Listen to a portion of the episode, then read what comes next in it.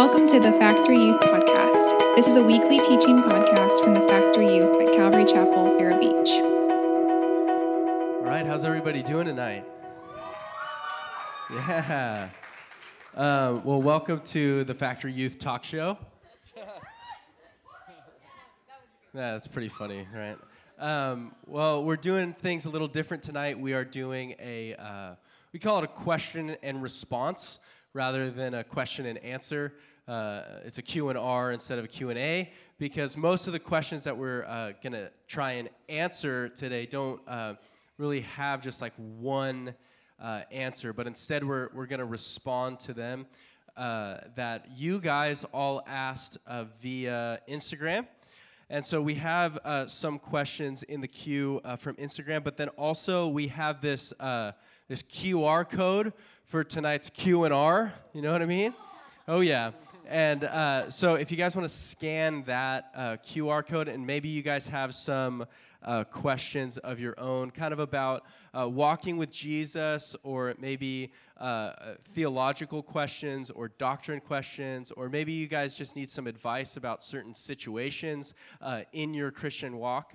Uh, so scan that and send us in those questions. I'll be able to look at them uh, if we have the time after the questions that we. Um, have from Instagram. So before we get started, let's turn to our panel of people and uh, introduce yourselves. Let's start on the couch. I'm John. Everybody say hi, John. Hi, John. Hi, John. I, I lead the junior and senior guys group. Nice. Good to see you guys. Stoked to be here. I'm Ab- I'm Abby. Um, I'm with the junior and senior girls. Also known as DMX's wife. you were co-salt. Um, yeah, so excited. I'm Hannah, and yeah, I float around. I was mainly junior and senior girls, but now I'm hanging out up in the middle school, but they don't need me up there, so who knows where I'll be next, but everywhere. I'm Nate, and uh, Hi, Nate. I have not been leading groups, but I uh, pastor youth ministry here. If you don't know me, hi. Love you guys. Also, on the QR code, it's to ask you for like information and stuff, like your name and email and stuff. You don't actually have to put any real names or emails. So if you want to remain anonymous, you have to fill in something, um, but you don't have to use your name, real name and stuff. Just so you know.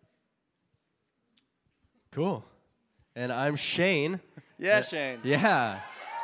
Um, I'm in the middle school boys leader. Let's hear it, middle school boys. Yeah, middle school boys. Yeah, that was pretty solid, actually. And uh, I also help out in the worship ministry. But tonight, I will be the host of the Factory Youth Talk Show. Um, so let's get right into it. But before we get into the first question, Nate, do you want to say anything about how we're running things tonight, or? Um, yes. So basically, um, you're at church. You're at church. Did you know this? Yeah. Cool. So you're at church, and um, for the most of us, most of us here, um, we believe in God. Um, we have relationship with God through Jesus, um, and uh, we believe that the Bible is the written Word of God. Um, and so the answers that we're going to be giving um, for, for the questions are going to stem from the Bible and what we believe God has to say on the different topics and ideas and situations that we find. So, kind of two thoughts on that. One, um, if you don't believe in God, if you don't have a relationship with God, it's very possible that you could disagree with um, some of the answers that we could potentially give. Um, and so, what we want to do is just really invite you in on what the um, what we believe as followers of Jesus, what we believe the Bible teaches, um, and how that impacts and ministers to our life. Um, secondly, um, if you are a follower of Jesus, we're going to do our best to um, describe to you what we believe. Some of these things that we're going to talk about um, might disrupt um, kind of the cultural worldview that we live in. Um, and so, what we're trying to do and what we're trying to frame, we, we like to say that we should always view culture through the lens of the Bible and never view the Bible through the lens of culture. um, because culture and trends come and go, um, but the Word of God will remain forever. Jesus said that when heaven and earth might pass away, but the Word of God shall remain. And so that is the constant, that's the baseline, that's our sort of um, foundation for truth. And so, as a follower of Jesus, maybe some of these things you, you, you don't yet know, or maybe, in, in, uh, maybe instinctually, is that a word? Instinctually?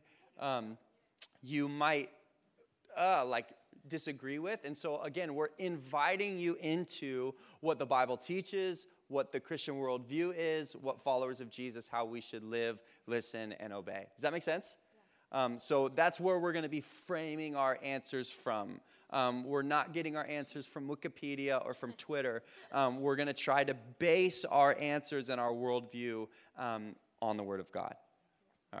So that's our sort of opening prologue, monologue. Cool.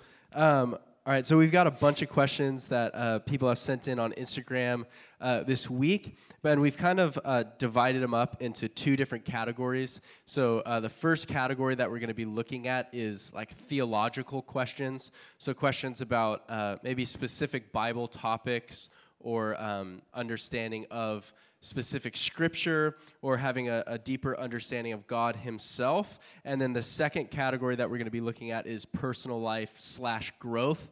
So that's more of a uh, practical, like ground level, uh, helpful tips and stuff for certain situations in life. Um, but we are going to start with the, the theology section uh, with our, our first question, which is uh, on the idea of forgiveness. Um, the, the the Bible talks a lot about Jesus forgiving sins. The Bible says that we are forgiven from past, present, and future sins. Um, but why can't God forgive blasphemy? Was was the question written on Instagram? Okay, why why can't God forgive blasphemy? Now, um, this question is um, is posed uh, incomplete um, because it's an idea from a passage of scripture that's not fully um, understood. Um, so, first, I'm going to talk about what blasphemy is. Um, blasphemy, we see this most clearly in the life of Jesus. Jesus was crucified or put to death because they called, they said that he was um, blaspheming God because Jesus made himself equal with God. So, basically, what blasphemy is, is to reduce the character of God or to lower who God is. It's to say Jesus, what they're accusing Jesus of, is making himself equal with God. They didn't believe that he was God, and so they thought they were reducing the character and the nature of God. Does that make sense? Um, and so blasphemy is, is basically bringing God down. Um, the, the reference, why can't God forgive blasphemy, is referencing to Matthew 12 31, which refers to Jesus saying uh, what, what you might uh, be referred to as the unpardonable sin, um, which is blaspheming the Holy Spirit. Um, and Jesus says, All these sins will be forgiven except for blaspheming the Holy Spirit. That sin will not be forgiven. If you speak ill of me, that'll be forgiven, but if you blaspheme the Holy Spirit, you won't be. That's the, that's the text. Um, so the question is, um, what is the unpardonable sin, essentially? So, the main ministry of the Holy Spirit, I'm going to try to be brief, okay, as fast as I can. The main ministry of the Holy Spirit is to testify of Jesus. That's what Jesus said. When the Holy Spirit comes, um, he will testify of me. Um, so, the Holy Spirit's primary ministry is to testify of Jesus. To blaspheme the Holy Spirit is ultimately to reject the testimony of Jesus and to ultimately reject Jesus.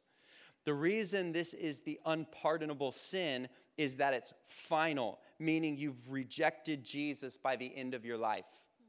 Okay, so to, um, to reject Jesus is to say, I don't want to have relationship with him. Um, the Bible says that if we je- reject Jesus and die, we die in our sins. And so to, to ask Jesus into our life is to receive forgiveness of sins, to accept the working of the Holy Spirit. The Holy Spirit comes in you. Um, and so to reject Jesus is to reject the testimony of the Holy Spirit, which testifies of Jesus. Um, and so ultimately, it is to die or to, um, yeah, to die without relationship with God through faith in Jesus. So that is the unpardonable sin.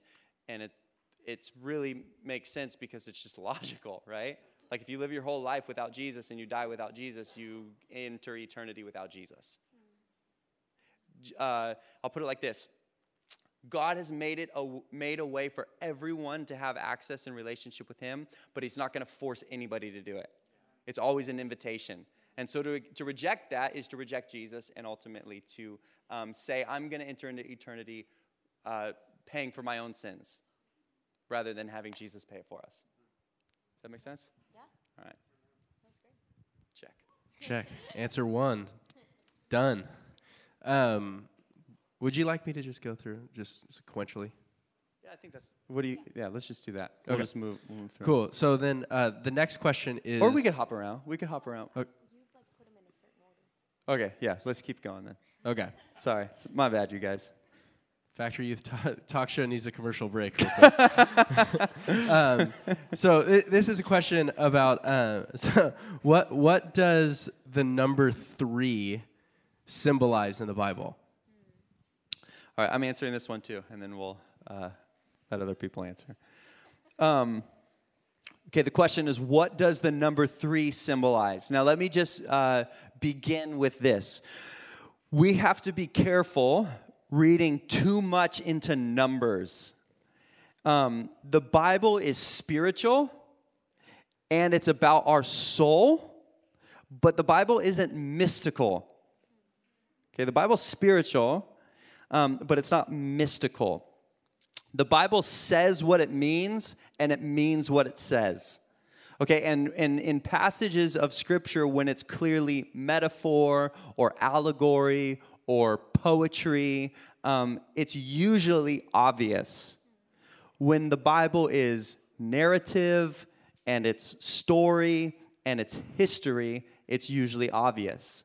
We get the Bible wrong when we go into like a um, narrative passage of Scripture thinking that, okay, what's the hidden meaning? Um, it's not like the Da Vinci Code or like where you're like, okay, it's not like National Treasure. You guys remember that movie where you're like, there's somewhere in invisible ink behind the Declaration of Independence, behind John 3:16, in invisible ink, there's something deeper. You know, the, the Bible it means what it says and it says what it means. So we just have to be careful whenever we we look at the Scripture to like try to uncover like we're um, what's that actor's name? From National. Nick, yeah, like we're. Nicolas Cage trying to unpack um, what the Bible means. So uh, that's just sort of my preface. Now, the number three, um, there is significance in the Bible. Um, it primarily speaks of harmony. Um, this is seen uh, most clearly uh, in the what we would call the Trinity, um, which is the three persons that make up the Godhead: God the Father, God the Son, God the Holy Spirit. One God, complex in His unity. So we believe in one God. We're not um, uh, polytheistic, meaning we believe in multiple gods. We believe in one God. Um, but within the Godhead, there's three persons God the Father, God the Son, God the Spirit. Can we completely understand and make sense of this? No. It's God. Like if we could make sense of God, he wouldn't be God, he would be a textbook, right? He would be a person that you just like, oh, okay, I figured it out. Um, God is God, so we can't fully understand it. So, but the number three um, sort of symbolizes harmony. You see that in, in, in the Godhead, and then also probably in um, the resurrection. So there is a little connection with the number three. Another interesting number in the Bible is seven, which speaks of completion. Um, but other than that, and it's like application, or I guess it's more, it's like information you can know but it's not going to like unlock some deeper revelation of who God is. Does that make sense? It's like the number three. What does it mean? Well, there, it, there's there, it, there's application of harmony and who God is and things like that. It's that's not going to change your life. It's just kind of information that you can have. All right, I'm done. Great answer. um, I just wanted to answer a quick question that was posed from the QR about the last question that we had. And someone said, uh, if you reject Jesus and want, don't want to have relationship with him, and then after a while you want to come back, will Jesus forgive you? Yes, he will. It is never too late to uh, enter into relationship with God. You could be on your deathbed in the last moments. We see it. Jesus was being crucified. There's a man who was about to die, getting crucified next to him. He said, "Today you will enter into the kingdom of God with me." So uh, you will be forgiven. It's never too late. But uh, moving on. Another numbers question. This is something that I had never even heard of. Um, so, Abby, could you answer this question and also tell us uh, what this is? Are angel numbers biblical? Okay, so has anybody heard of angel numbers before? Is this something you guys have heard of before? Okay, so that really, I hadn't heard of this until last week. Had you guys? Not really. Not really. So this is the perfect example of how in our culture trends come and go. This is not something that I had heard of before, but it was something that it seemed to be like my whole small group had heard of before. Um, now, the thing is, yes, we live 2,000 years after the Bible was written. Um, and so oftentimes we think that we can't find answers there. Or sometimes if the answers aren't direct, like, you know, you should not murder, like, okay, I don't need to go and search the scriptures. What does God think about murder? Like, I've got that one, I know. Um, but when it comes to things like this, angel numbers or supernatural things, we oftentimes think we can't find answers there because, you know, it's so old school, like it doesn't relate. But um, the reality is that uh, many things are not directly addressed in the Bible. However, 2 Timothy 3 13 through 17 shows us where to turn for wisdom. It says, Evildoers and impostors will go from bad to worse, deceiving and being deceived. Mm. But as for you, continue in what you have learned and have become convinced of, because you know that those from who you know those from whom you have learned it, and how from infancy you have known the holy scriptures, which are able to make you wise for salvation through faith in Christ Jesus. All scripture is God breathed and useful for teaching, rebuking, correcting, and training in righteousness, so that the servant of God may be thoroughly equipped for every good work. So, regardless of the specifics of like cultural uh, trends or Western civilization, or whether we're 2,000 years post Scripture, where should we turn when we have questions? We should turn to the Bible. So, angel numbers, if those of you, for those of you who don't know, I had to Google it. Um, it's basically like spiritual communication through a sequence of numbers or patterns. So, it's very specific, angel numbers, but what I think this question does is it poses a larger question, which is how do we know? So the question is, are angel numbers biblical, right? Yeah. The question really then that we will face on a daily basis as a believer is how do we know if something is of God or not? Right.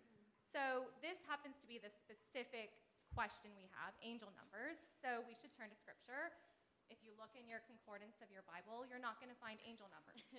um, so, question one Do we see this specifically in Scripture, the answer is no. We don't find the phrase angel numbers in Scripture. Um, but like Nate was saying earlier, um, you know, you can't just read things incorrectly in the Bible. So then if you go to like cherry pick through Scripture, or if the only bit of Bible that you know is like the daily verse, sometimes out of context that's going to be confusing. So if you go to look at like what does the Bible say about looking for signs or looking for um, signs and wonders, you're going to get a few different answers. You're going to get that Jesus performed miracles and that's how people were saved. So those wonders were good. And then you're going to get also that um, Herod was interested in Jesus performing a miracle, but not because he wanted to know Christ. It was because he wanted to see something for himself. He wanted a, a magical experience for himself. And then you're going to find Jesus rebuking, um, again, John 4 48, like Ava said earlier, and he's saying, You're not even going to believe unless you see signs and wonders, right?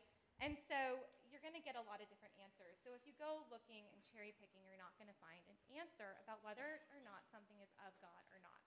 So the next thing we can ask ourselves is uh, what are my motives? Where is the origin of this thought? Where is this leading? Um, is this self motivated? Is this deceitful? Or is it of Christ? So I have some scripture here. Does it promote Christ or does it lead us astray? So 1 John 4 1 through 6. Dear friends, do not believe every spirit, but test the spirits to see whether they are from God, because many false prophets have gone out into the world. This is how you can recognize the Spirit of God. Every spirit that acknowledges that Jesus Christ has come in the flesh is from God, but every spirit that does not acknowledge Jesus is not from God. This is the spirit of the Antichrist, which you have heard is coming and even now is already in the world. You, dear children, are from God and have overcome them because the one who is in you is greater than the one who is in the world. They are from the world and therefore speak from the viewpoint of the world, and the world listens to them. We are from God, and whoever knows God listens to us, but whoever is not from God does not listen to us. This is how we recognize the spirit of truth and the spirit of falsehood. So most of you guys, I'm sure, know John 10:10. 10, 10, the thief comes only to steal, kill, and destroy. And he'll use anything. He will use scripture that you don't know or that you haven't really studied or have cherry picked through the Bible to deceive us. He'll use things um, and people who seem okayish or like uh, seem like, okay, that seems mild. I don't think that can really hurt me. To h- trick us into thinking that something is biblical for the purpose of leading us astray. So when we come to things that are not of Christ, Satan's not going to send a sorcerer to your door. He's going to send something that looks, eh, okay, doesn't seem hurtful. Um, so the thing about us is we have, do any of us have an actual Bible up here? No. So we have the Bible. we have access to the Bible, and yet we as believers so often rely on human error and logic more than the actual Right. word of the Lord that we have. Hmm. So if we're, we're like, then how am I going to know if something's of God or not? Like, do I need to carry the Bible around with me all the time? The more we hear it, the more we recognize it. Um, Psalm 119.11 says, I've hidden your word in my heart that I might not sin against you. So we need to tuck it into our heart, and it becomes our gut instinct. Like I said, we're going to face situations every day, questions or people, falsehoods about Christ, and we need to know. We need to know we know. We don't need to have to go search through scriptures to know. We need Christ to be our gut instinct. And we're going to know that by hiding his word in our heart. So the funny thing is, my first reaction when I heard angel numbers was like this passage in Deuteronomy that I had heard the week prior. And this is like, this is what like 13 years of marriage looks like. I sent him a text one morning. I was doing my quiet time and I was reading through Deuteronomy. And I was like, hey, love you, hope you have a good day at work. And then I like sent him this passage from Deuteronomy, so romantic, right? but I had, something about that had, had stuck out to me. And so when I heard angel numbers, I thought, okay, this I can recall something about this. Mind you, I didn't have this memorized. We don't have to memorize scripture, um, ev- every word of the Bible, but we do have to be familiar with it. So I remembered that there was something in Deuteronomy 13. If a prophet or one who foretells by dreams appears among you and announces to you a sign or wonder, and if the sign or wonder spoken of takes place, and the prophet says, Let us follow other gods and let us worship them, you must not listen to the words of that prophet. The Lord your God is testing you to find whether you love him with all your heart and all your soul. It is the Lord your God you must follow and obey him and revere. Keep his commands and obey him. Serve him and hold fast to him. That prophet or dreamer must be put to death for inciting rebellion against the Lord your God who brought you out of Egypt and redeemed you from the land of slavery. That dreamer tried to turn you from the way the Lord your God commanded you to follow. So, um, sorry, I know I'm like going over, but I'm not going to stop. so, um, so, if you were to look up angel numbers, you're going to find things that use words like um, open your mind and things like that. And it's directly connected to things like astrology and tarot cards. And so, as Christians, we need to know immediately to reject things like that because we need to know that Scripture teaches that that is wrong. So uh, the enemy prowls around like a lion seeking to devour. He's the father of lies, and he's going to tempt you with things that sound neutral. We need to be on guard against human error. And I'm going to say one last thing. Um, I say this to my girls all the time, so you guys are probably sick of hearing it, but I'm not going to stop because I think that this is a really important time for you guys to know this. We will never know what the Bible says if we only know what other people say about it. Come on. You need to know this for yourself. Okay? So good. So good. Amen. Yeah, that's that's super powerful. Just uh, the idea that that there's this supernatural kind of element of God that God is working and God is spiritual.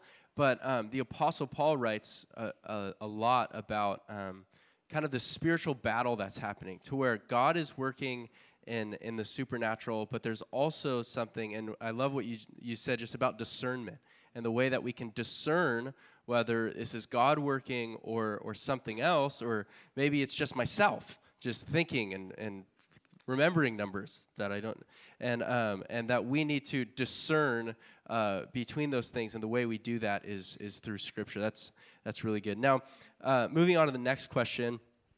Uh, speaking of the supernatural and, and the spiritual elements of, of walking with Jesus, um, are visions and seeing God real? Uh, if so, does everyone have them? Hannah, would you like to answer that one? Yes. Yes. Yes, I would. Um, so, in just like quick, short answer, yes, visions are real, and people um, can have spiritual visions that God allows them to experience. Acts chapter 2, verse 17, which we just have been going through, Acts says, And in the last days it shall be. And the last days that it's saying here is any time after Jesus came to earth, before he comes back again to establish his kingdom. So it was 200 years ago, and it's also today, is the last days that are being discussed here. Um, so in those days, so now it shall be, God declares that I will pour out my spirit on all flesh, and your sons and daughters shall prophesy, and your young men shall see visions, and your old men shall dream dreams. So essentially, this is just talking about the church, because that's what Acts is um, talking about, is the establishment of the church and the way the church is going to look going forward. And essentially an aspect of the church is that there will be people who are experiencing this particular like gifting or like unlocking of an experience through the Holy Spirit, and that is to see visions. Um, so that's quick, short answer on that. And then to go on to the second part, which is does everyone experience this? That's no, not everyone will. We read throughout Scripture about the different ways that the Holy Spirit is active or manifested within our lives and the way we're living and um, the gifts that the Spirit will give us. And some of us might have gifts that we experience time and time again, and we know, like, this is my gift of the Spirit, and this is like a way I experience the Holy Spirit.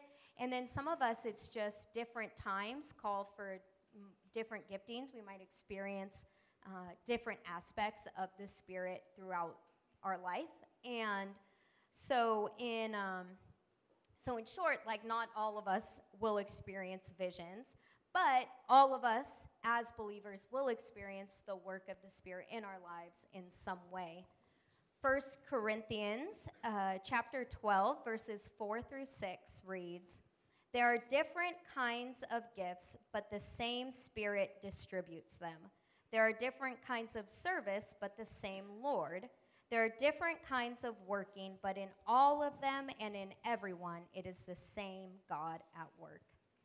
So essentially, we're not all meant to experience all the exact same aspects and workings of the Holy Spirit uh, because that doesn't build the community that God wants built in the church. He wants everyone to be filling different roles and to be part of building the church and spreading the gospel and um, showing Christ's love to the world and um, just to our communities, to the people we know. And that requires us not all looking exactly the same and not us all not having the exact same experiences of the Holy Spirit. So if you're like feeling like you haven't experienced God fully because you've never experienced having a vision, that's not all of us will have that experience.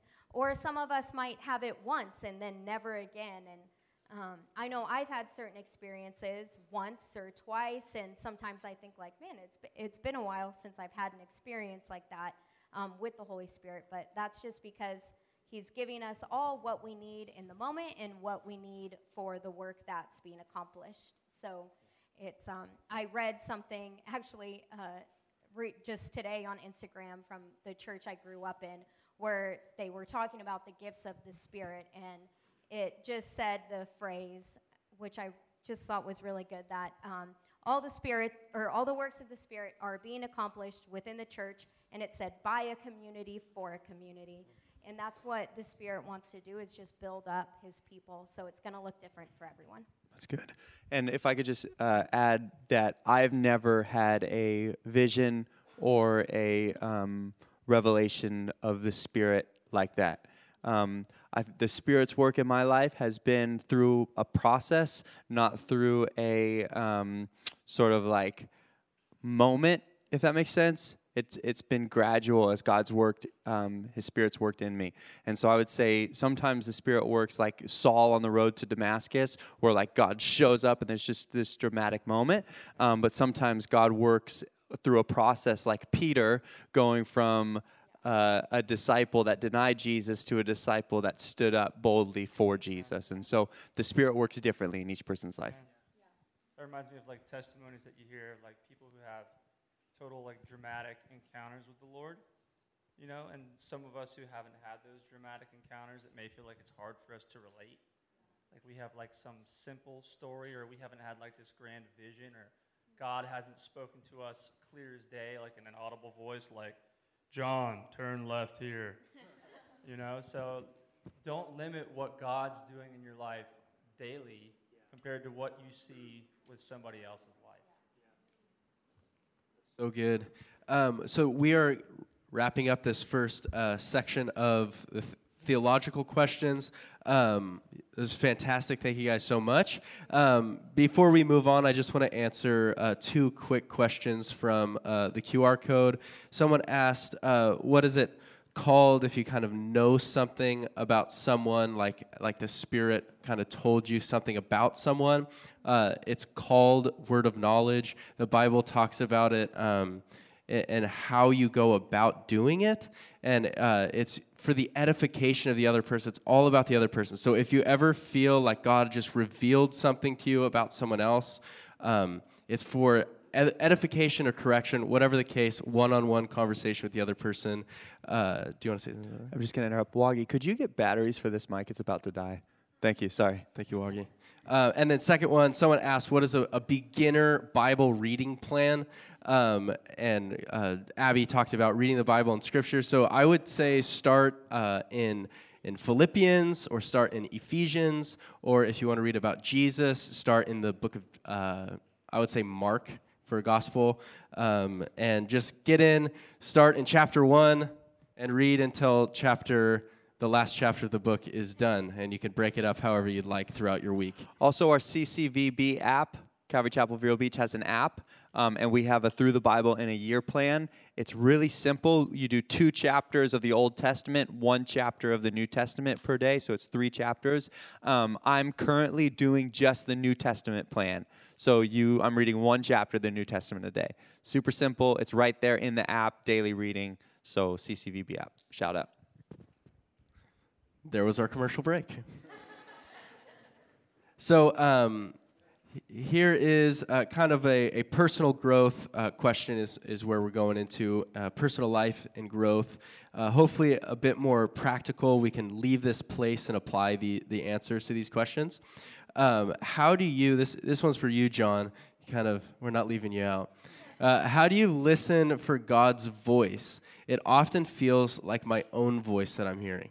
How do you listen to god's voice? This is a really good question. Um, actually wrestled with this for a, a, a while, and my daughter Bella can attest. I was in the backyard talking to myself for like a half hour, but like, um, I had written like this whole thing uh, about my experience with hearing the Lord's voice and what I wanted to say, and I was like, man, it's just not, it's not clicking. So I stopped, and I listened for the Lord's voice, and I was like.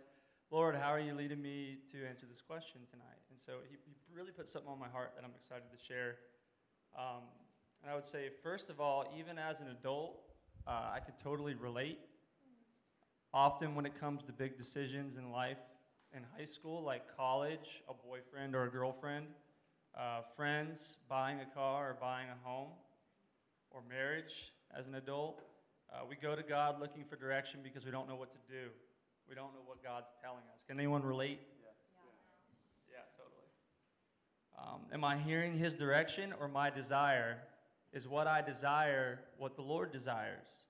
As we get to know and trust God more, I believe we're able to understand His direction more clearly. Um, one of the first ways we hear the Lord's voice is by receiving Jesus as our personal Savior. Right? You got to start there, square one. Romans 10 17 says, Faith comes from hearing, and hearing through the word of Christ. If you've made a decision to accept Jesus as your personal Savior, then guess what? You've heard God's voice loud and clear. Whatever the scenario was in which you were saved, you heard Jesus say, I love you, I forgive you, and I want to transform you. Faith was produced in you by hearing, and you chose to receive Him. So, to reiterate, if you're a Christian, you've received the Holy Spirit and you're now able to hear God's voice in your life. And now that we've received the Holy Spirit, how do we consistently hear God's voice? Reading God's Word, listening to worship music, surrounding myself with Christian friends and influences all help me hear His voice more clear. Don't ever discount the wisdom of a Christian leader or mentor as well. Many big decisions in my life were greatly influenced from people I looked up to spiritually. But now, all of these things Bible, worship, friends, mentors they're good and true, but they all tie into the biggest way we hear God's voice, and that's time with Him. Being a father to four children, I've been told by multiple veteran parents the most important thing you can give a child is time. You see, children spell love T I M E. When you sacrifice your own desires and plans in order to spend time with someone, that's called building relationship, right? So God's a relational God who created us to spend time with Him. How much time are we truly spending with the Lord? The more time we spend with God, the more we can learn to trust Him and trust His voice. And over time, we'll hear Him louder and louder right? So, lastly, I'd ask how often are we aware of Him moment by moment, day by day? Do we approach God only when there's big decisions to be made? Or are we spending time with Him daily, engaging in prayer and seeking how He's leading us? Whether we realize it or not, guys, Jesus speaks to us every day. If you have Christ, He speaks to you every day through the Holy Spirit. And you make decisions based on His voice. Ephesians 2:10 says, "For we are God's handiwork, created in Christ Jesus to do good works, which God prepared in advance for us to do." In advance is key there because if God's prepared things for us in advance each day, that means God plans on speaking to us each day. The last scripture I'll share is in John uh, chapter 10. Jesus said, My sheep listen to my voice. I know them, and they follow me. The more we choose daily to walk with God, the more aware we are as, of His voice in our lives. So good. Yeah. Uh, that's, that's incredible. Come on. Um, yeah, it reminds me of the, the, the psalm that was written that says, Delight in, in the presence of God. He gives you the desires of your heart. And uh, the the focus of that verse is delighting in the presence of God. We need to uh, desire to delight in God's presence and allow um, His voice to be to be the loudest voice uh, in our minds. And um, sometimes we take for granted the voice of God that is found in Scripture. We have thousands of pages of the Word of God, and, and we sometimes neglect that, trying to hear God's voice somewhere else uh, outside of his word. So we need a, a, desire to delight in the word of God. That was so good, John. Thank you. Uh, now we're going to go on to a subcategory of relationships. Woohoo! How, how, Hannah, how do you know if you love someone? Um, this just made me think of Enchanted, the movie, where they're like, "How does he know that you love him?" That one? No, you guys know? Okay, sorry. Yeah. Okay. Thank you. Um, that's what I just thought of.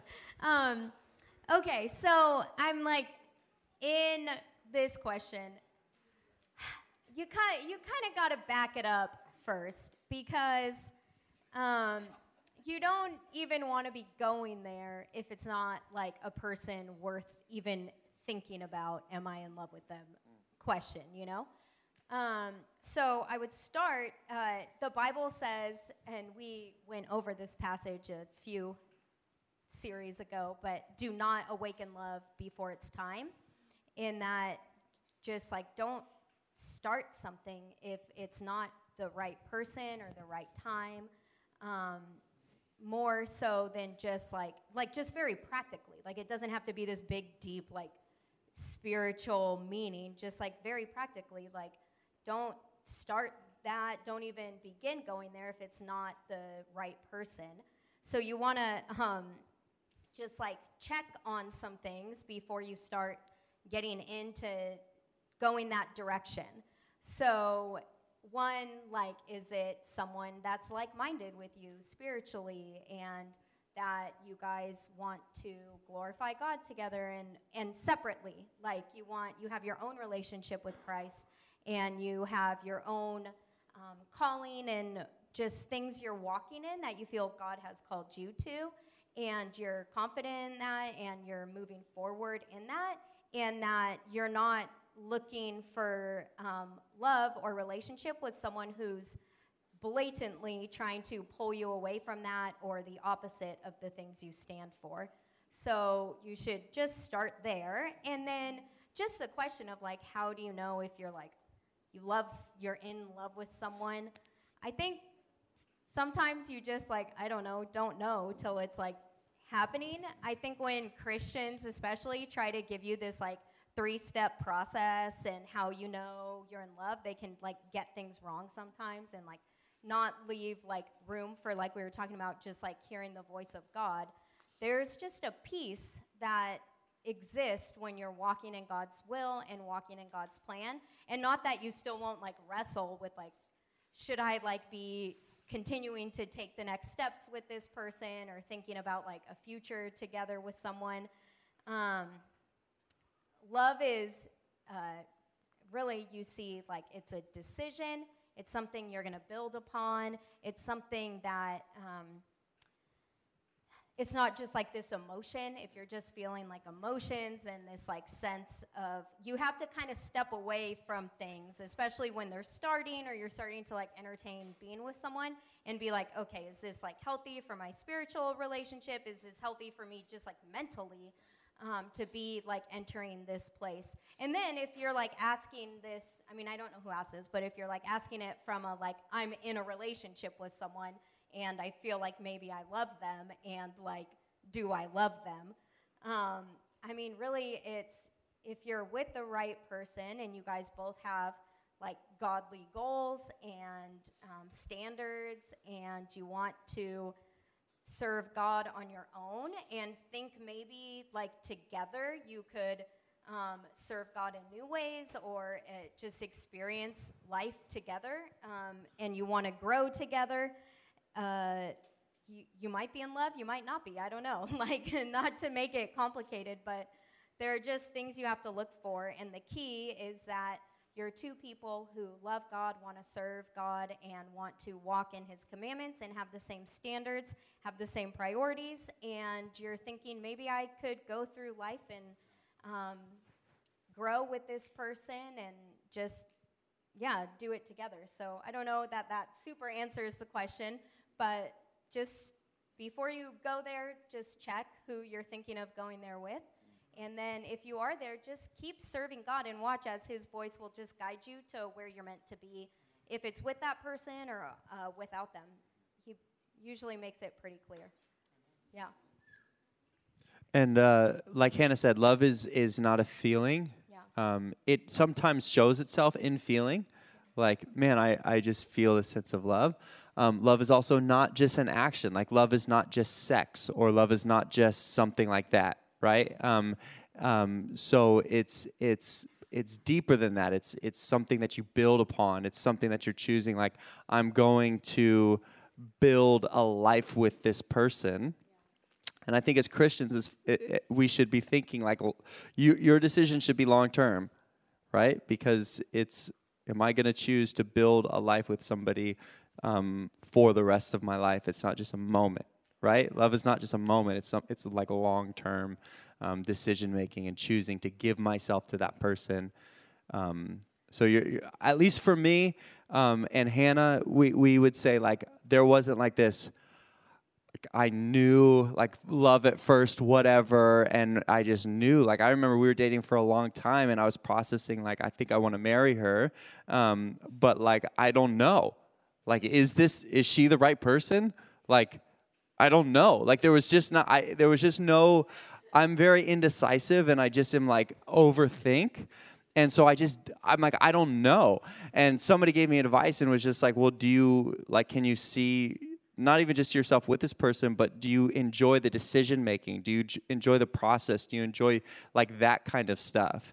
And for me, it was like, yeah, I do. All of I, I like that. And so like, okay, you you can build upon that, and we sort of here we are build, building a life together. Yeah, that's that's so good. Jesus would say, talking about love, he says, "There's no greater love than this, than a man who lays down his life for a friend."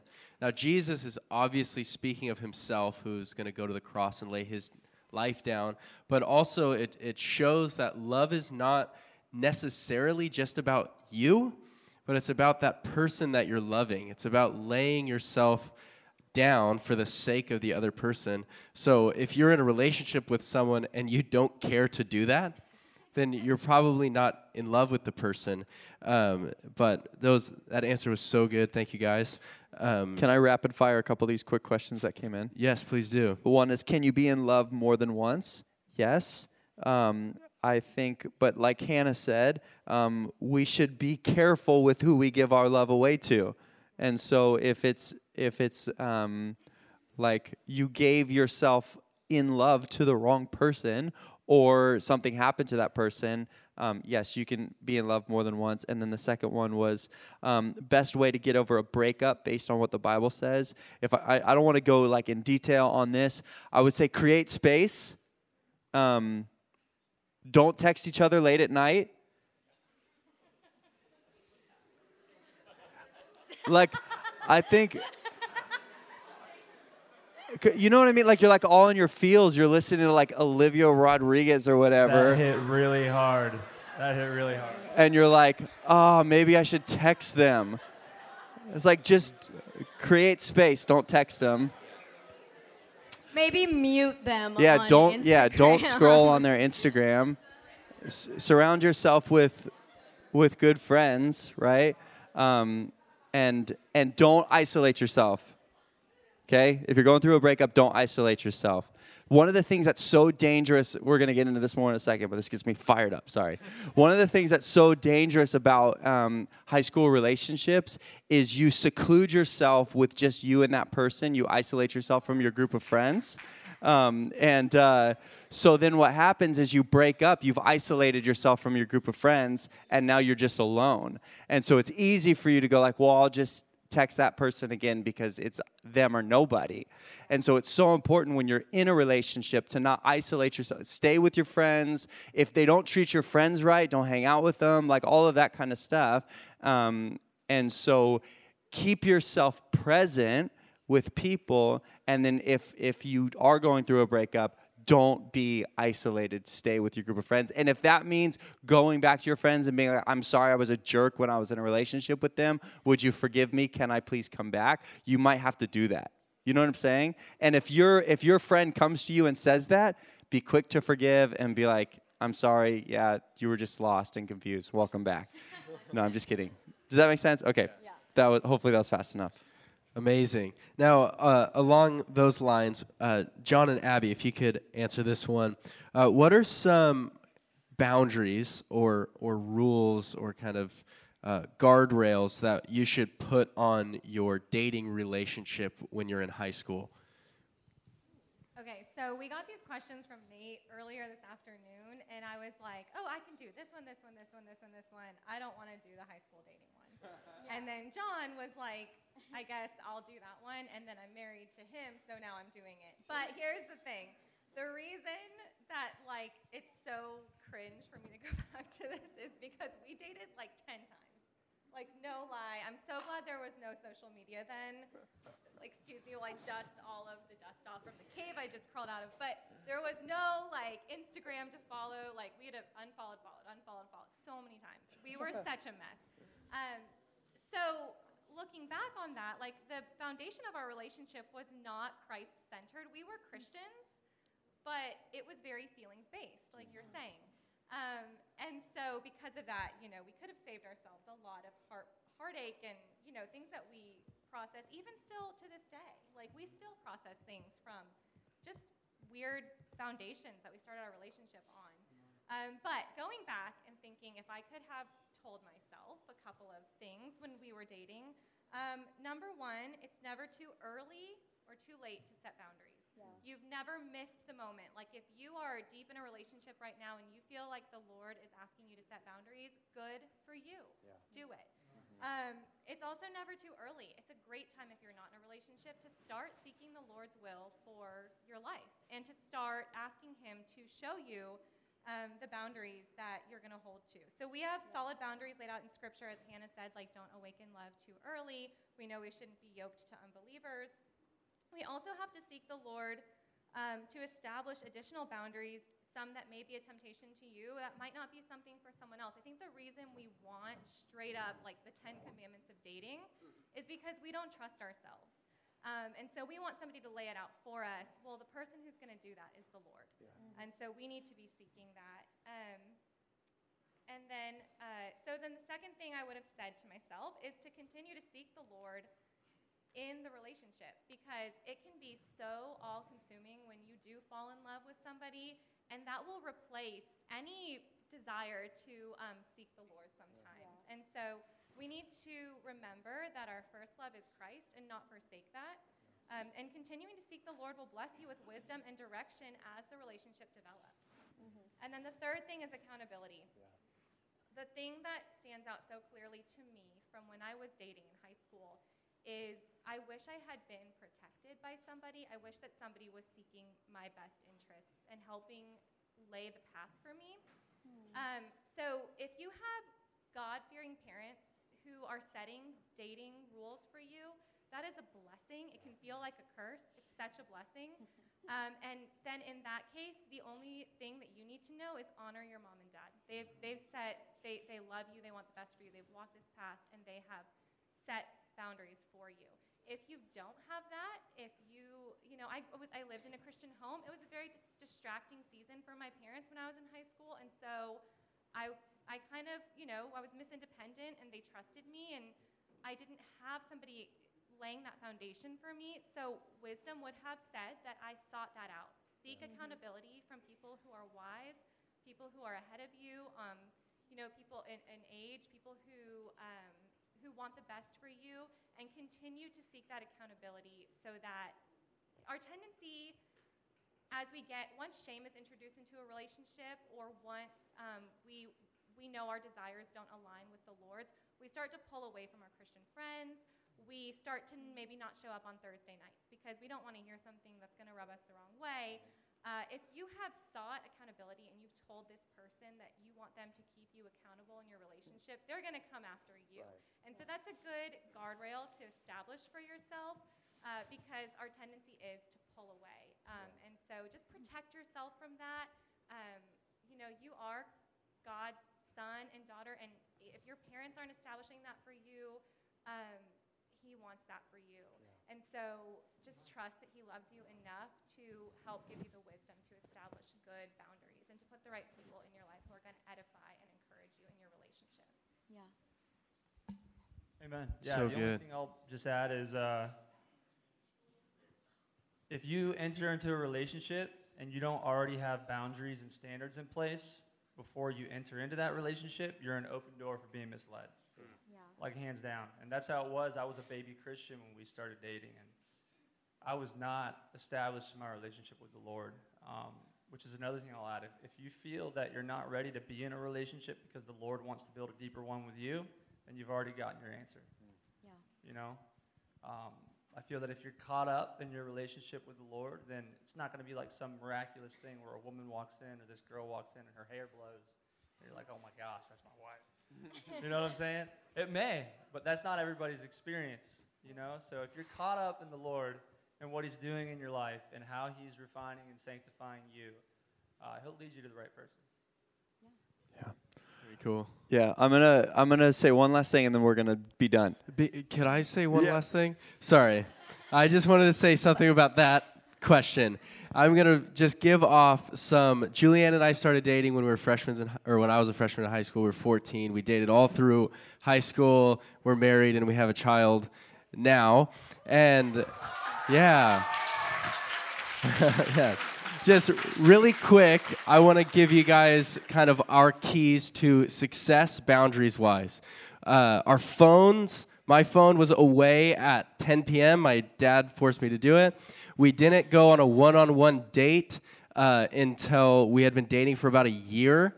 Uh, we just hung out with friends. We were going to church, we were going to the movies, we were going to the mall or whatever uh, with friends. Uh, it's because I was 14, I, I couldn't drive, but it was helpful. Um, once we could drive, we didn't hang out at the, our parents' house who weren't home. Okay, we didn't go to the to the house where no parents. We went to the house with parents. No hanging out in the bedroom. We hung out in the living room, the TV in the living room, um, and also we uh, we went days without talking to each other. Sometimes we didn't constantly communicate for the That's sake good. of investing in ourself and in our own walk with Jesus and our own life and our own health. And it wasn't Cheyne and Julianne. It was Cheyne and Julianne. So just rapid fire that. Your guys' answer was fantastic. I just wanted to throw those uh, practical things out. Uh, so Nate, All right, I'm going to close us.